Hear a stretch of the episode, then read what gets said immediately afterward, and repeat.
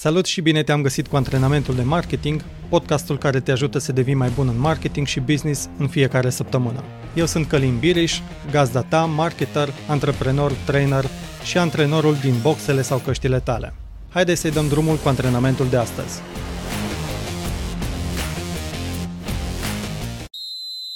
Până îți faci încălzirea, vreau să te gândești la următoarea situație. Când a fost ultima dată când ai mers la un doctor și l-ai întrebat cât trebuie să plătești pe medicamente, dar fără să te consulte înainte? Oare poate medicul să spună ce medicamente să iei și câte costă, fără să știe de ce suferi și cât de gravă este situația? Vezi tu, marketingul seamănă puțin cu medicina în această privință. Nu poți oferi soluții potrivite dacă nu analizezi problema înainte. Ținând cont de această perspectivă, îți ofer două recomandări pentru început. Nu cere sfatul de marketing fără să oferi contextul afacerii. Și în al doilea rând, nu stabili bugetul de marketing după procente pe care le citești de pe internet. Nu există un procent din cifra de afaceri care să fie valabil pentru toate companiile și pe care să-l urmărești atunci când stabilești bugetul de marketing. Nici măcar pentru companii din aceeași industrie nu există un astfel de procent. Îți ofer un exemplu din comerț online. Un magazin online care pornește la drum din bugetul fondatorului și reușește să-și plătească campaniile de promovare doar din ce vinde de la o lună la alta, nu poate avea același buget de marketing ca și un magazin internațional care intră pe piața din România și are un buget de marketing lunar de trei ori mai mare ca și încasările, având ca obiectiv principal să câștige cotă de piață. După cum observi, în cazul celor două magazine, nu putem stabili că bugetul de marketing are același procent din cifra de afaceri. Cele două magazine au strategii și obiective diferite. Magazinul mic are strategia de supraviețuire de la o lună la alta cu un obiectiv de creștere treptată, pe când magazinul internațional are strategia de penetrare a pieții, țintând pentru poziția de lider de piață. Așadar, atunci când stabilești bugetul de marketing, trebuie să ții cont de strategia firmei, de obiectivele acesteia, de etapele de dezvoltare a companiei și de resursele disponibile. Vreau să-ți amintesc faptul că marketingul nu este egal cu promovarea, iar un buget de marketing include și cercetarea de piață, realizarea de design de produse, promovarea la raft, realizarea de materiale de suport pentru echipa de vânzări și așa mai departe. În acest antrenament te ajută să stabilești cât reprezintă bugetul de marketing din cifra de afaceri. Acest lucru te ajută să-ți cunoști mai bine compania, strategiile acesteia și te ajută să planifici mai ușor pașii următori. Bugetul de marketing este rezultatul final al planificării de marketing, iar dacă îl stabilești bine, îți va fi ușor să urmărești toate acțiunile de marketing, rezultatele acestora și impactul lor financiar. Așadar, haideți să punctăm ce este important să incluzi în bugetul de marketing al companiei tale. Cuantifică financiar fiecare acțiune, iar la final facem totalul. În cele ce urmează îți prezint categoriile mari pe care le poți include în acesta, însă ia în considerare că lista poate fi completată și cu alte costuri specifice fiecărui domeniu de business. Prima categorie, cercetarea de piață. Pe parcursul anului poți face mai multe cercetări, fiecare având un cost. Spre exemplu, poți măsura impactul acțiunilor de comunicare. Poți măsura modul în care clienții percep brandul produselor, serviciilor sau a companiei. Poți analiza competiția. Poți testa diferite mesaje sau produse înainte de a le lansa. Poți analiza impactul acțiunilor SEO sau alte acțiuni punctuale.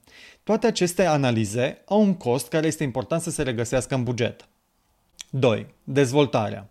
În această secțiune, inclus bugetul cu realizarea de materiale punctuale, importante în general pentru imaginea companiei și a brandurilor acesteia. Spre exemplu, inclus bugetul cu realizarea site-ului sau refacerea acestuia, bugetul cu realizarea unei aplicații de mobil sau alte aplicații, costuri cu design de identitate de produse, materiale de comunicare precum broșuri, e-book-uri, cărți de vizită, clipuri video de prezentare și așa mai departe. A treia categorie pe care s-o inclus în buget este cea cu campanii punctuale de marketing și PR. Recomand ca de câteva ori pe an să desfășori campanii de marketing și PR. Fiecare acțiune este importantă să aibă obiectivele sale punctuale și bugetul său. Spre exemplu, dacă ai o afacere în domeniul auto și planifici un eveniment de final de an cu principalii distribuitori, această acțiune va include bugete de realizare a invitațiilor, închiriere sală de eveniment, costuri cu serviciile foto-video și așa mai departe.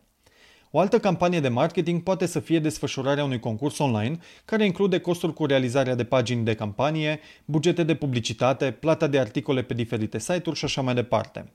Așadar, în această secțiune inclus toate campaniile care au un concept de sine stătător și care sunt pe o perioadă fixă de desfășurare. A patra categorie de inclus în buget este cea cu promovare continuă.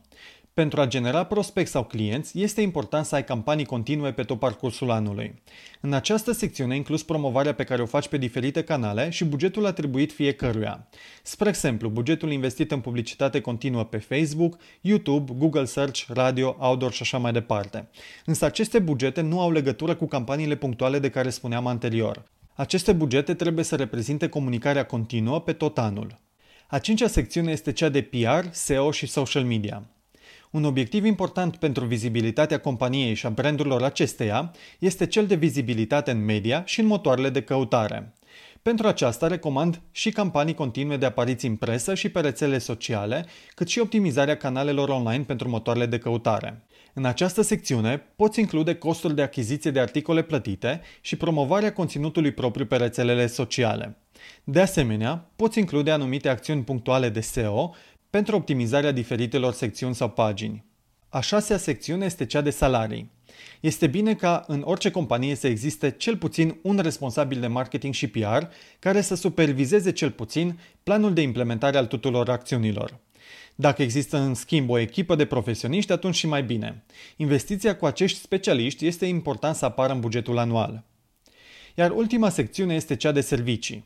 De asemenea, tot în bugetul anual, recomand să inclus și investiția cu fiurile agențiilor, freelancerilor sau consultanților de marketing care te ajută la implementarea acțiunilor propuse. După ce faci tabelul cu aceste șapte secțiuni și inclus toate acțiunile și bugetele aferente unui an de business, poți trage linie, să însumezi totul și să afli bugetul total.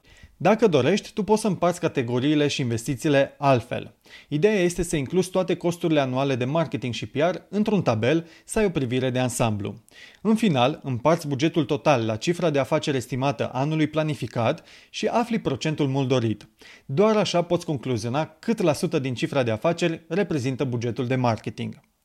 După cum poți să-ți dai seama, acest procent depinde foarte mult de ce îți propui să faci într-un an și nu există un procent general pe care să-l urmeze toți marketerii din lume.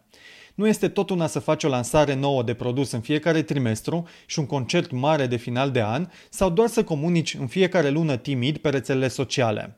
Procentul bugetului de marketing din cifra de afaceri va fi total diferit.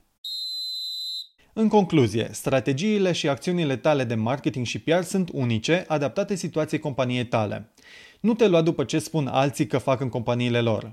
Dacă vrei să afli cât investești în marketing raportat la cifra de afaceri, începe chiar acum și trasează toate acțiunile, bugetează-le și în final împarte costul la cifra de afaceri.